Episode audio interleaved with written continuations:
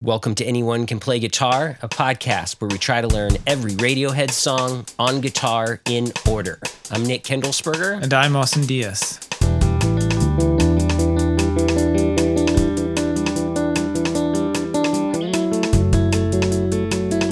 Last three songs of the album. Whew. We took a couple weeks in between. And I'm okay with that. Yeah. This is one of those albums where, like, I am happy just kind of hanging out here. Yeah, and I could, I mean, I could work on playing at least two of these three songs for another month. I'm, I'm a bit sad that we're already at the last three songs. I mean, we have the B sides after this.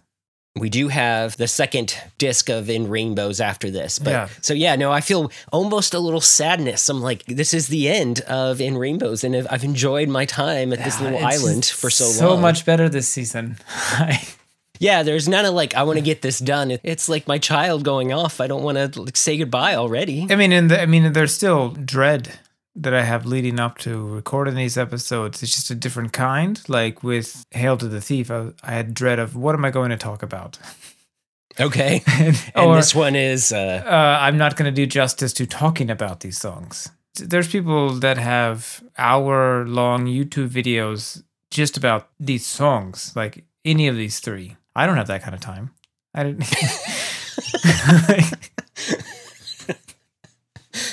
we got to get to business then, right? Okay. Well, let's not waste any time. Let's get right to the first song of this week is House of Cards.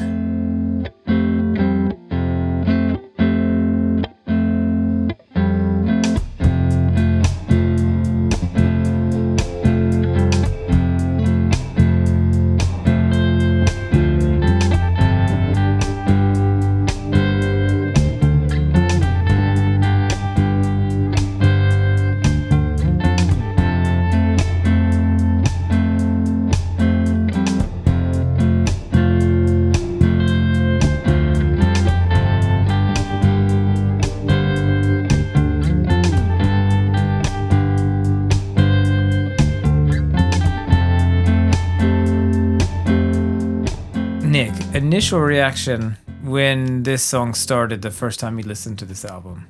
I mean, it's so unexpected, but I've said that about every song. But this is like a straight up seduction sounding song, like not even playing around a little bit. Right, it's not a joke. No, it's not a joke. It's like um they're like, "Well, we're just doing this now." You know, the first line is, "I don't want to be your friend." I just want to be your lover. Right. Which is something like Prince would say, not Thom Yorke. No, I remember that those first lines. I mean, the guitar part already, which is we'll get into the mix, which I have questions about. But the guitar part, I'm like, what is this? It was. Did the album click over? Like, it, it did, did my CD changer click? No. There's definitely some dark elements to the song, so it's not like a a sexy song when you break it down, though there are some seduction elements to it. Well, like it's sexy until you start singing it yourself, and you're like, oh wow, uh, this is dark. No, it seems to be sort of commenting on throw your keys in the bowl. I guess that's like wife swapping or something there. There's that book, The Ice Storm, that was also made into a movie where this is a big scene by Rick Moody. Did you ever read any books by him? No, I don't think I have. I mean, he was kind of a he was kind of a big like writer's writer in the '90s, early 2000s, I think. Anyways, in this book, all of the husbands put the keys in their bowl. Mhm. different wives, like closing their eyes, go and pick up a set of keys, and whoever keys they pick up, that's who they're going home with. So it's wife swapping, but it's very complicated. You know, it's Very complicated. Yeah. For a band that is known as just commenting on the dystopian future, and I guess it's sort of related. I it's still depressing. I mean, it's still it's like it's dystopian in that we're in the dystopia. It's not. There's the yeah, forget about your house of cards and I'll do mine. Fall off the table and get swept under denial, denial, denial, denial. I love this song. And I love the chords. I love playing it. And I love the sound of it. I think this is the most sonically impressive song on the whole album. The reverb and stuff is just outrageous. There's like so much room in the song. The Nigel Godrich's production on this is his best work on the album. Wow. Okay. Funny. Because What are you gonna do? what? what are you gonna do? I I adore playing this song, but I was not looking forward to playing it because I don't really like it. Oh, huh. I mean, I as much as I don't like any of the song. I mean, I like all of the songs on this album, but I mean, this is the one I was thinking like, ah, this is okay. Let's just get through this. And I was really surprised at how complicated and complex and beautiful sounding the guitar part was. I don't like the mix at all. I tried it on different headphones and with speakers and different speakers and like wireless, wired. I don't. I don't like how fuzzy the bass is on the guitar but that might be my own personal issue that like i when i first started playing guitar i had this tube amp that was i couldn't figure it out and like the bass uh, knob was broken and so it was really just turned up to 10 all the time. What i played didn't sound like what i wanted because i it just was like all the time. So this song like Okay. brings me back to that. So you're gonna have to walk me through why you find the production because i listened to this song i was like what is going on here this is where I would be Okay. like, what? Nigel needs to get out of the way of the song. Because like when I play it on the guitar, I'm like, ah, you don't hear almost the changing bass notes on the different F chords on the recording unless you're listening really closely. But then when you play them on the guitar, there they are. Okay, well, let's start. I'm going to start at the beginning then. Let's start with actually the. I have a full argument to make. Yeah. So you're just going to have to sit tight. I was genuinely shocked at how much fun this is to play on guitar. It is a really amazing guitar part that changes so much more than you think it does. Very subtly. So you're you have the capo on the third fret, um, and you drop D it. So you drop D it and then capo. So it's really like drop F.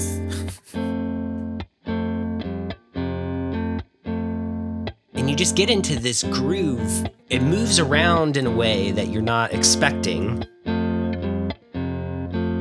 Yeah.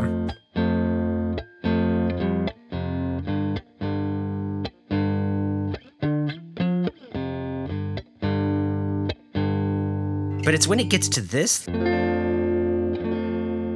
that chord and he starts singing. But then I don't like when it goes to the B flat. I don't like this change. Oh, the I just want to be your lover part? Yeah.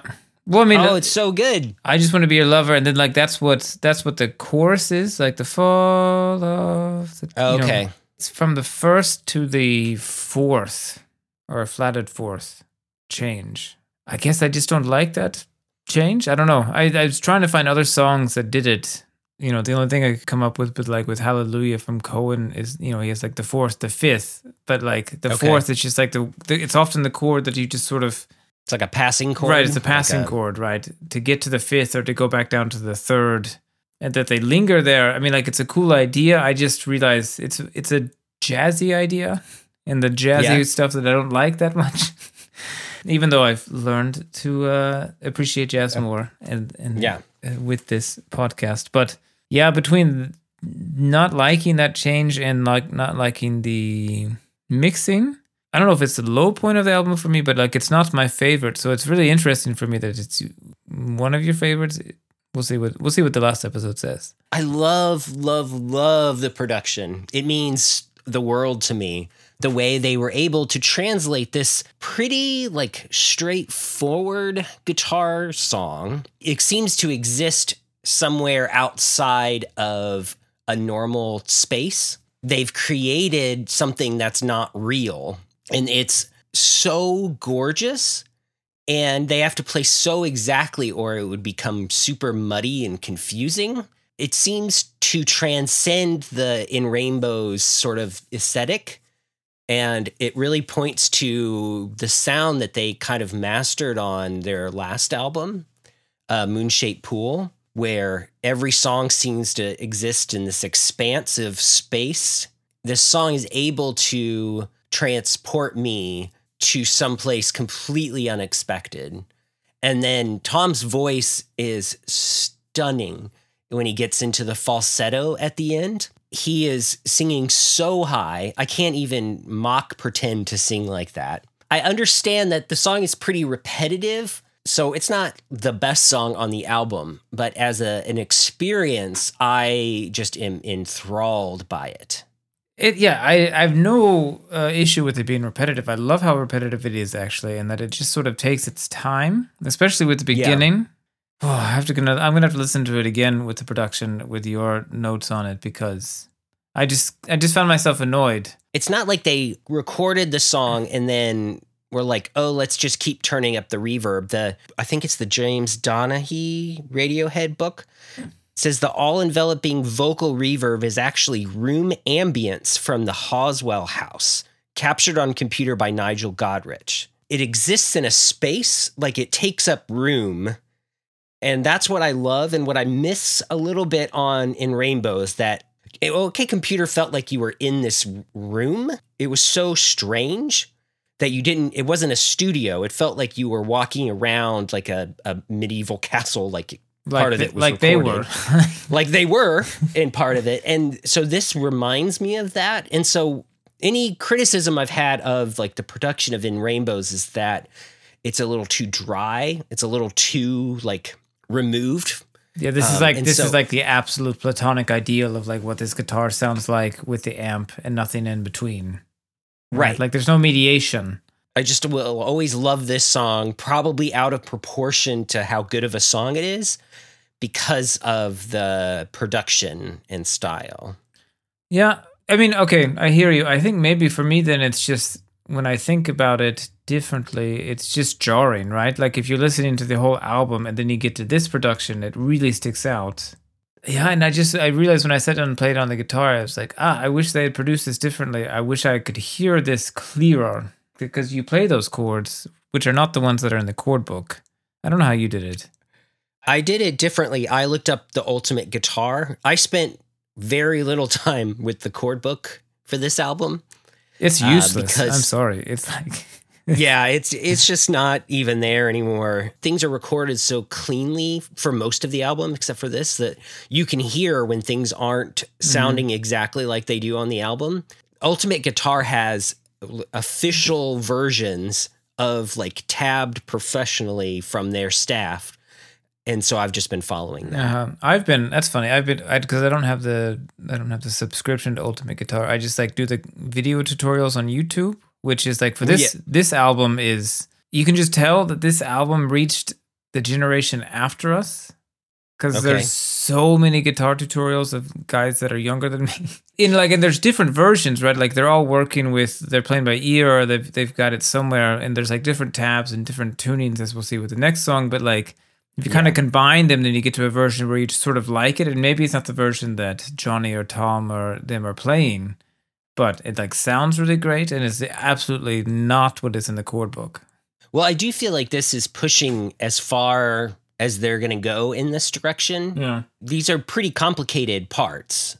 All of them are so distinctively done for this album, but it just must have taken so much time. I recorded this already and I spent like an hour playing a like 30 second clip of it and keep I kept deleting it and starting again yeah, and doing it because I wanted it to sound like it should. hmm And that was that hard to get it right. I re- like on one of the tutorials, the guy even had like the down and up strokes. I mean, because it's not nat, it's not natural. Even with your ear, I mean, uh, I always thought I was pretty good at like hearing rhythm at least. But with this one, especially at the the B flat, I was like, I had to like really pause the video and look. I was, oh wait, okay, no wait, it's down, up, down, up, up, down. Like, like there's just something so deliberate about every element of this song. I, I do get your point that if you can't hear that quite as easily with the over the top production style, I get lost in the song, which is what I want. You know, the ultimate goal of uh, that I'm looking for is to completely escape. It doesn't really matter how that happens as long as it as long as it does happen. And this song does it for me. But I understand wanting to hear the guitar a little cleaner. I understand the getting lost too. I mean, there's also sort of this crescendo of the background noise of this song, but there's even kind of like horns. Well, okay. Did you know that there was at 250, they closely mic'd a dog barking? It, it doesn't sound anything like a dog. but it, that sort of aggressive sound at 250 that like echoes in it is Yeah. actually them close miking like a dog barking. Oh, I thought it was horns. I thought they'd like sampled some jazz or something thing and they were just like muffling the crap out of it. Because it's yeah, there's just like swell that sort of drowns the song, right? Even as like Tom is going higher and higher. Which I also appreciate. Like there's many things about the song that I appreciate on a analytical level that I just don't enjoy it as much as the other songs. I enjoy it infinitely more having learned it on the guitar. It's one of those it's one of the songs which we should do also an episode or some rundown of like the songs that we just love more because we learned to play them. I appreciate that you know like this denial and we've we've fallen under the table and we're getting swept under and like you hear that audioly as the song Mhm. ends and Tom is fighting against it but not really that he's going really high you know this is very poetic All right, I think we need to move on. Okay. So we're moving on to the next song, which is Jigsaw Falling Into Place.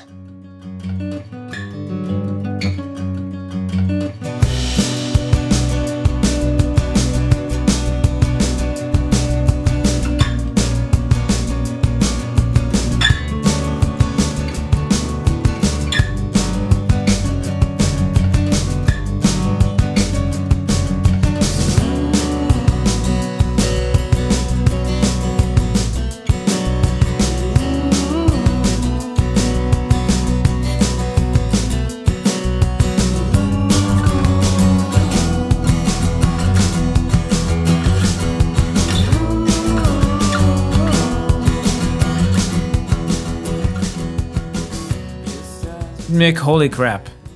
I have to curse. Like this this song is like fucking amazing. I just What?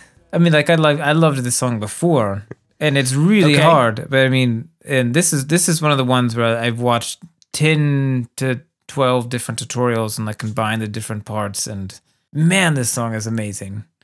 It's so fast.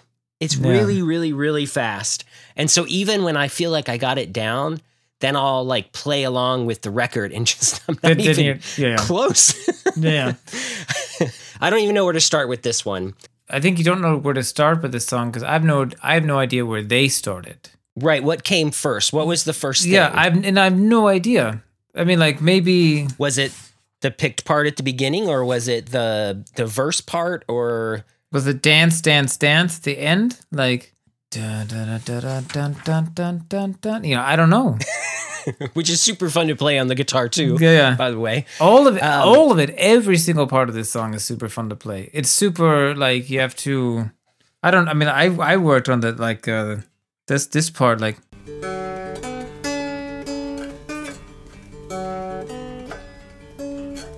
I mean, that's. yeah, that's that took too, forever. Yeah. I kept thinking about this song and I'm like, this is what they tried to do on Hail to the Thief, and they finally got it. So this is what Go to Sleep should have been. And then, but I'm like, no, actually, it's not. It's so much better than that. then I was like, oh my God, this is what A Wolf at the Door, like Tom's performance, where he's just like rolling it out, like the words are just going. And I'm like, this is a better version of that song. And then on the then I thought again, and I'm like, oh, this is what they were trying to do with Where I End and You Begin, where they are just like chasing down like a, a bass riff. yeah, But no. this is better than that song. You can see what was laid in Hail to the Thief, where they were just like obsessed with these little ideas, but then it's like they put them all into one song to make it work. So you have that sort of like bluesy acoustic guitar riff from Go to Sleep, but you have the drums from Where I End and You Begin, and then you have Tom singing like a wolf at the door. Okay, I have to think about the comparison to Wolf at the Door. There's so many words in this song, it just keeps going. I love the part like words are blunt instruments, right? Words are blunt instruments. So apparently, Tom had said that the lyrics are quite caustic, he told the NME. The idea of before you're comatose or whatever, drinking yourself into oblivion and getting fucked up to forget, there's partly this elation, but there's a much darker side. yeah, I mean, you, you can almost. I don't know if this movie, if this song has soundtrack to a movie, but I mean, you can see the scene that it would soundtrack, right? Like it's the person's having fun, and you have like that dance, dance, dance, and it's like dun dun dun dun dun. You know, like that's when the the camera would start spinning around, and everyone like is he's vomiting or falling down or somebody, you know. It would fit perfect. I love. I'm just gonna say things I love about this song. I love when it goes ooh. Yeah. this actually, okay, I'm gonna keep comparing it to things. Knives Out, they had said was kind of a Smiths inspired song, but this one actually has a lot of Smiths influence as well, Mhm. with the picked guitars and the really the drum beat's amazing. It just seems to hop. I don't know how to quite explain it. Like obviously he's he's riding the the cymbal, but it's such a almost a dancey beat. Is it? It's almost a bit new wave ish. Totally. That's what I'm yeah. Yeah. Even how Tom sings, where it's like a, he's almost a bit atonal at parts, like not really caring, Like you're getting into like uh what are not Depeche Mode, Devo. Oh, Devo? Okay. You know how he sings, right? Like he Okay. doesn't. He has no. Does not care about melody at all. They have the patience t- for him to kind of sing in the lower register at 1st Mhm. And then, so then when he does go high, there's so much drama to the song. It is a little weird that this was the first single. Oh, I really. I had no idea. It's not a catchy song, is it? It's a what do you mean? It's a catchy song. I mean, like that. I mean that just that opening riff. I mean, like it's you know if you're talking about a song where I'm not going to change the radio dial right at first. I mean that opening riff, like you're gonna okay, you're gonna wonder where this is going, and then this song does not disappoint at all. It is a song where like ev- it gets more exciting and more exciting every like 30 seconds. Like yeah, it's like a It is it's that. let down in that way, except it's not let down at all. right, right. It's not let down at all. Yeah, I mean this is this is the song I was dreading talking about because I just have no footing Right. to uh, to analyze it. Right? It's just Does any part of you wish that it was played on electric and not acoustic? not at all. It doesn't sound right on the electric. It's a bit too No, doesn't. tinny. I do think it's one of those songs that like uh, people who aren't Radiohead fans, I don't think they would have any connection to this at all. No, no, no, no. This is a this is a Radiohead fan song. But like with Weird Fishes, you can listen to that and just be sort of taken away by the beauty, maybe. And this is not an angry song, but I do wonder, like, if you haven't been trained through Radiohead, like, would this make any sense at all? No, I mean it was sort of it's sort of what you said, where there's all of these threads from other songs, especially from not as good songs than "Hail to the Thief." Whereas I think even unconsciously, when it's when the song comes on and you know it gets better every thirty seconds, you're like, oh, okay, they did it, they figured it out, right? you know, because you have all of those.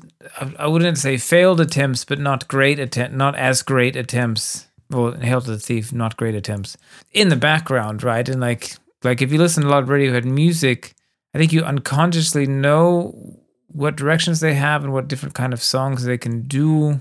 The thrill of being a Radiohead fan is they always come out with new types of songs that they do, but then they circle back to types of songs that they've done before, and then they there's songs like this where it's like, yeah, okay, they nailed it now Yeah.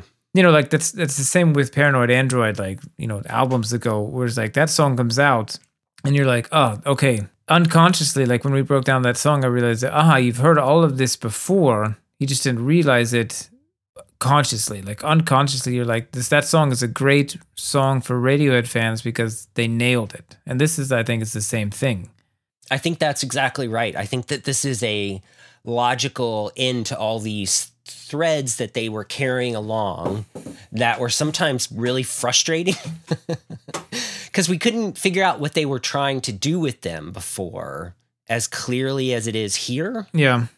This is not a song that you can give uh, somebody, right? You don't put it on a mixtape playlist unless the person is a big Radiohead fan. If they're not a big Mhm. Radiohead fan, you're like, you put on Weird Fishes, right? Because they're gonna they're gonna be like, oh, this is great, or maybe even um, Nude, maybe. hmm This not, Maybe, yeah. this not at all. Like if they haven't heard Knives Out, Wolf at the Door, they haven't heard Where I End and You Begin. And Go to Sleep, yeah. they don't know that the jigsaw is folded into place. You know, like I think I, I think you know because I was I, I was thinking about like most of the lyrics are about um things not working out. Mhm. and then all of a sudden the jigsaw falling into place. I wonder if you know it's almost as like he's talking about the music and the instrumentation, not not like whatever story's happening in the lyrics. Every single part of the song is locked in from the start. I, I do love this song. I really do. I don't know where where it comes up on like my favorites of the album though. It's one of those just like I'm always happy when it like when I listen to the album. I'm always happy when it comes on because you almost forget it. That's true. I never put it in like my top 10 or 20 Radiohead songs. But I it might be close now. Okay, now it might be close with all this. Yeah. All right, well, let's move on then to the last song on the album, Videotape.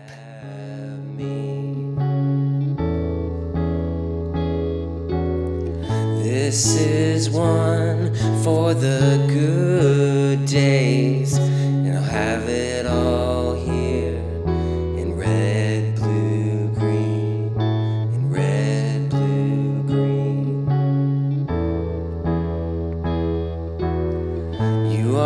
are sinner when I spin away out of control on videotape, on videotape, on videotape, on video. Okay. Who knows, Nick? What are we gonna? I don't know. what are we going to say about this song? I mean, I don't have a piano, so I just had to play it on the guitar, sort of. It's deceptively complex. It sounds so simple, but it's it's basically like a repeating line with your right hand and then the the left hand changes as it goes along. You know, he's trying to put different bass notes on top of this sort of repeating melody line. But the melody line is so bizarre to begin with and how it repeats. It's one of his best piano songs Yeah, for sure. it made me really appreciate the song more to learn it on piano because i think when you when you hear just the piano on the thing you're thinking it's playing the same thing the whole time and it's not I learned it on the guitar, and then I kind of followed along, just like looking at the chord changes and realizing that like there's a lot of things changing. um, so i sent you the uh, video of The syncopation.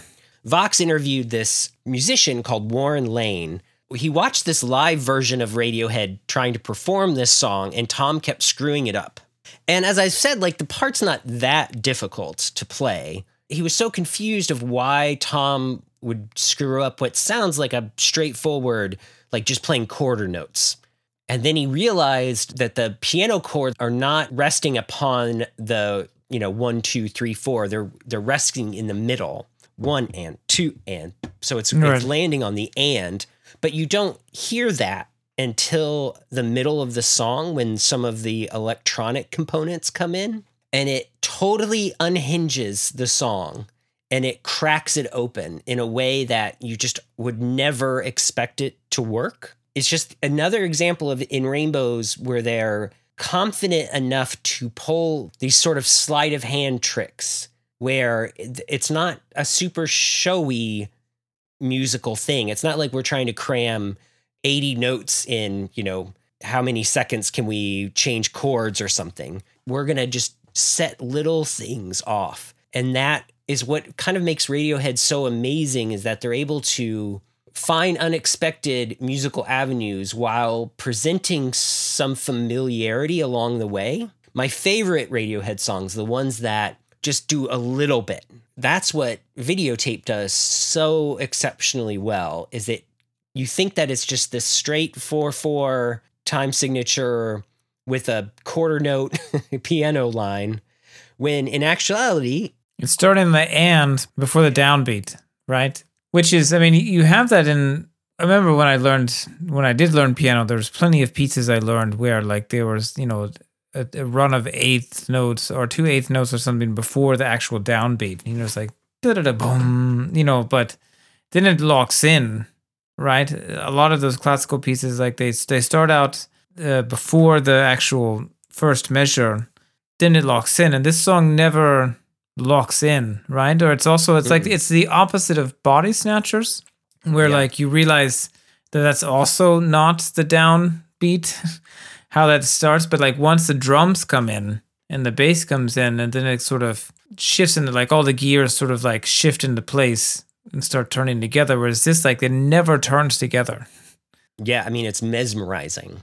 I mean, it's not even Um, like it's not even like with letdown where you have the the tinkly part is like a different measure and it matches up every once, but it, even there it matches up every once in a while, right? Like Yeah. it's odd, but it still matches. Whereas this was like, I mean, the video was um helpful. I mean, I sort of knew that was what was going on. I didn't have the language to put it into those words before I watched the video.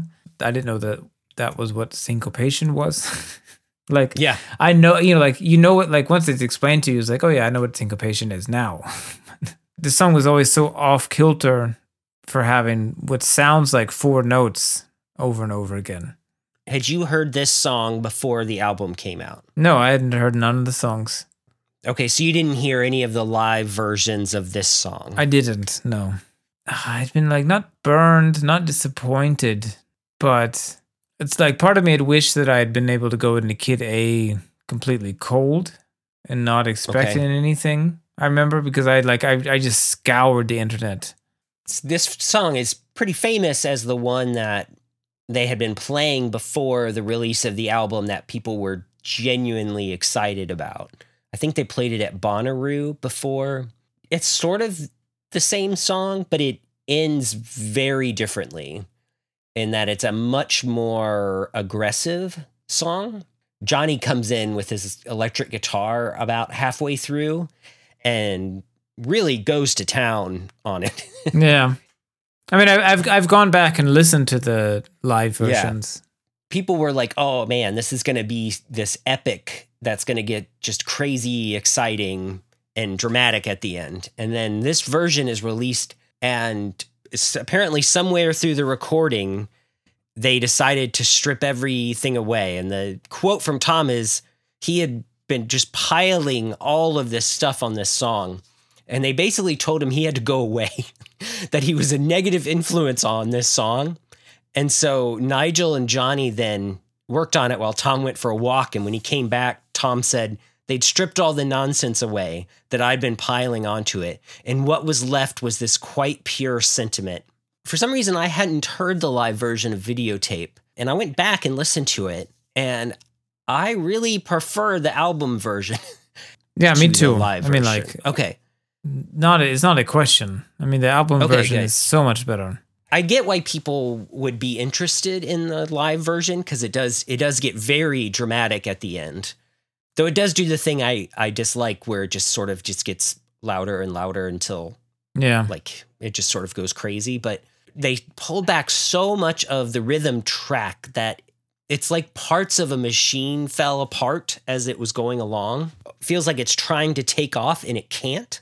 And that's so bizarre. Within Rainbows, they really went for it and they really put everything they could. And, and it would have made sense. You know, you could have added strings to this song, you could have done anything you wanted to. And for them to have the courage to create such a minimal, like a minimalist piece almost, mm-hmm. to keep it to like just piano and Thom's voice and then just very strange drum parts, like, you know, electric drum parts. It really fits the song. To have that kind of like I don't even know what you would call it, like that. You know, like the yeah, I mean, it's so strange. And, you know, because it's coming on the actual one, but in your head, that's not, that's the and, that's the syncopated part. And then so it's, it's tripping up these very steady piano chords. And then, you know, especially when it's tied to the lyrics, is just astounding. yeah. I mean, the lyrics are heartbreaking.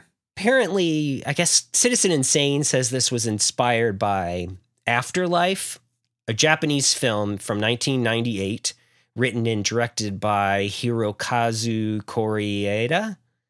I'm mispronouncing that. Um, did you read about this? Have you seen this film? I haven't seen it. No. Okay. But apparently it's about like a 20 people or something. They interview either after they die or right before they die, but they interview them on videotape, like on an old camcorder, and they ask them t- to describe the happiest moment of their life. That's what they'll replay when they g- get to the afterlife. And so all of these lyrics make so much more sense when you think of that, but they're genuinely really sad. Yeah. this is the way my way of saying goodbye because I can't do it face to face. You know, you are my sinner when I spin away. And when I spin away is almost exactly when the drum machines start coming in Yeah. off kilter. I didn't know until we started looking into this about Mephis, uh, Mephistopheles. Mephistopheles? Mephis- Mephistopheles? I mean, I, I always thought it was like Mephistopheles, but now it's like Mephistopheles. Mephistopheles? Mephistopheles. I thought he was saying something totally different in that line until I looked it up for this project. But then this happens another this is a part of the Faust thing Right. again, right?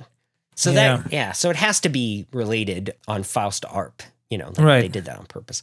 yeah. But that's apparently sort of the German sort of devil just beneath me and he's reaching up to grab me takes on a whole other meaning when you uh, when you know that. that part is what I was kind of talking about on this album. There are just these off duty details. It's not leading to somewhere in the song. I mean, it sort of takes over, but it, then it also just kind of fades out.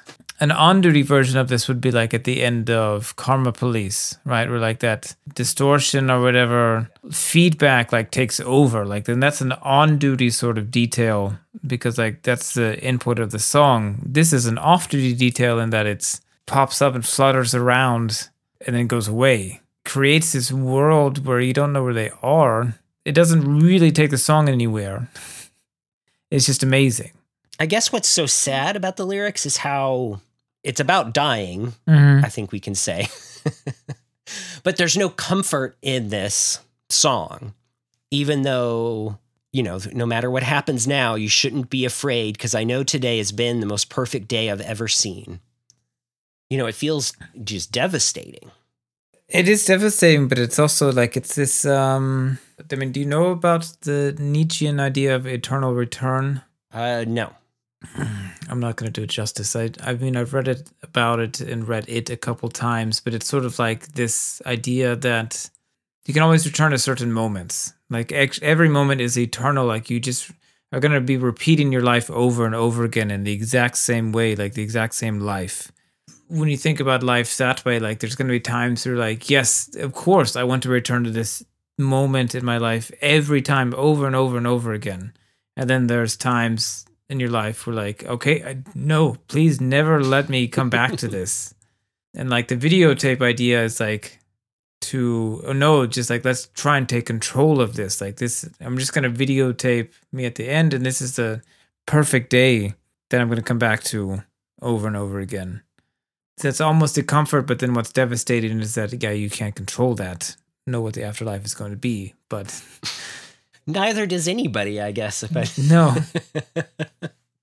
this is on the level of motion picture soundtrack and pyramid song or I was saying like closing tracks. ah closing albums. tracks yeah So Life in a Glass House, motion picture soundtrack, The Tourist, a really definitive ending that they do better almost than anyone else I can think of. Yeah, I mean they know how to leave you with uh, now what do I do? yeah. I don't know what that. uh, There's got to be one word that expresses that feeling, but it's just like it's one of those. Now what do I do? I love. I know I love art that does that, like a movie or a TV show. It's not late enough to just go to bed. You have to really sit with what that means or what you have to do next. Right. And this is definitely one of those songs, and especially if you've listened to the whole album. I mean, I think I, I pulled into work the first time because I had a long commute at that point.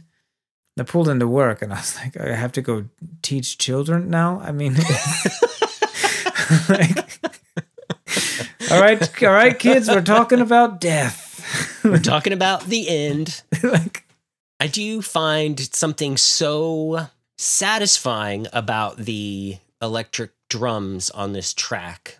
If you think back, there haven't been any electric drums since the very first song. true. Yeah. Is that right? Yeah. And it's almost like in Rainbows is this detour 15 step starts and it's so electronic and then by the end it's so there's such a live feel to it Mm-hmm. and then you go through this album of essentially a very live sounding album with with acoustic instruments and and the like. And then videotape seems to be this whirlwind of the electric things coming back.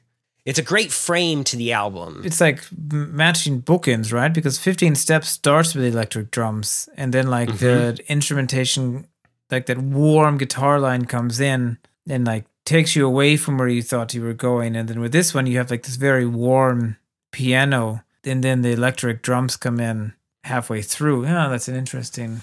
I was always very impressed by that. And it's sort of the title of In Rainbows kind of actually makes sense when you think about it in that context of Ah, wow. Yeah. of Yeah. being this brief moment of being in somewhere else. It's this arc, right? Like you have this, if like the electric sound is like the ground where the rainbow never actually touches, you know, and then you have like this ethereal color and then the, the ground again at the other end. But if they had built this song up too much, it would have it wouldn't have felt that way. It would have felt like too triumphant of an end instead of a more somber way to close the album.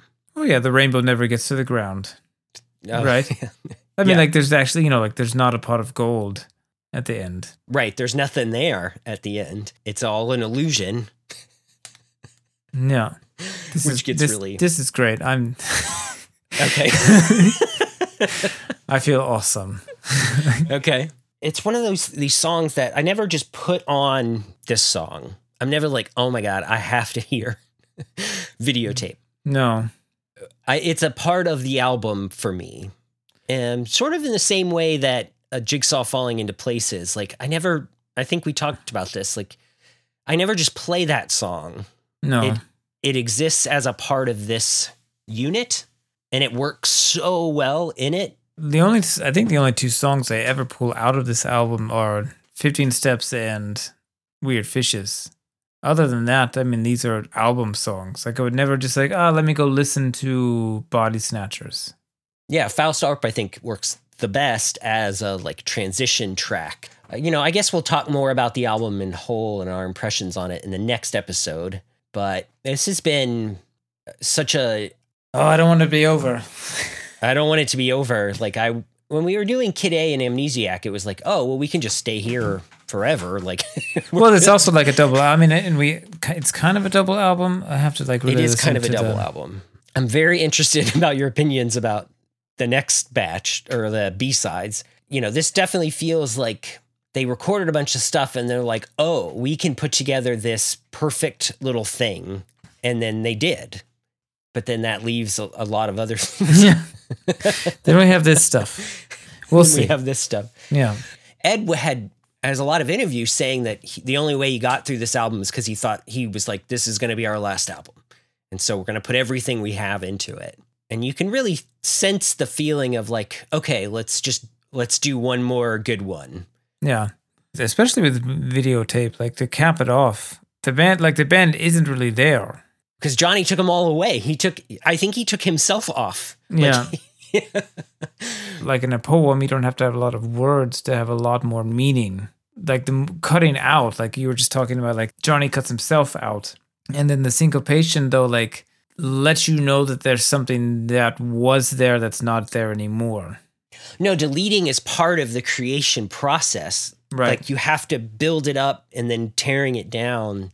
It's almost like setting up roadblocks for yourself with the syncopation. To put mm-hmm. that there is this like there's this whole other world to this song they know is there, but that's crucially important to it. You know, if they had taken all the drums out, then I can see like, well, then there's no reason for that to be there. But by leaving just hints of it there, it, it shows you that they had conceived of this in a being something else.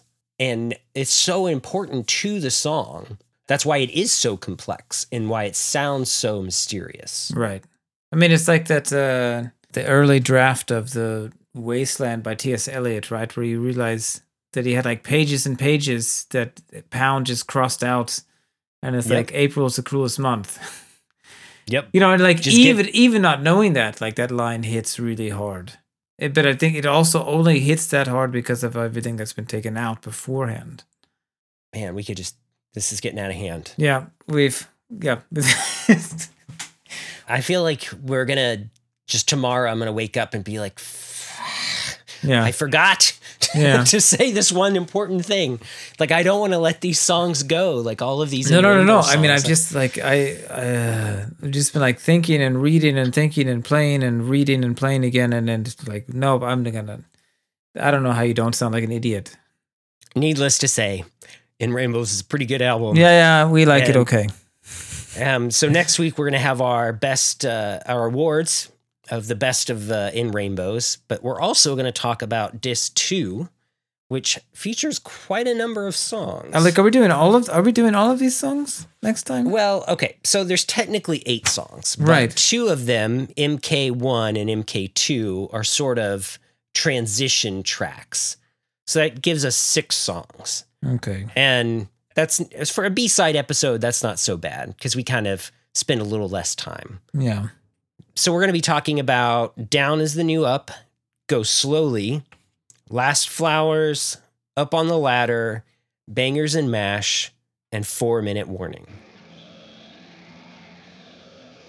All the songs on the Anyone Can Play Guitar podcast are by Radiohead and performed by Nick Kendallsberger and Austin Diaz.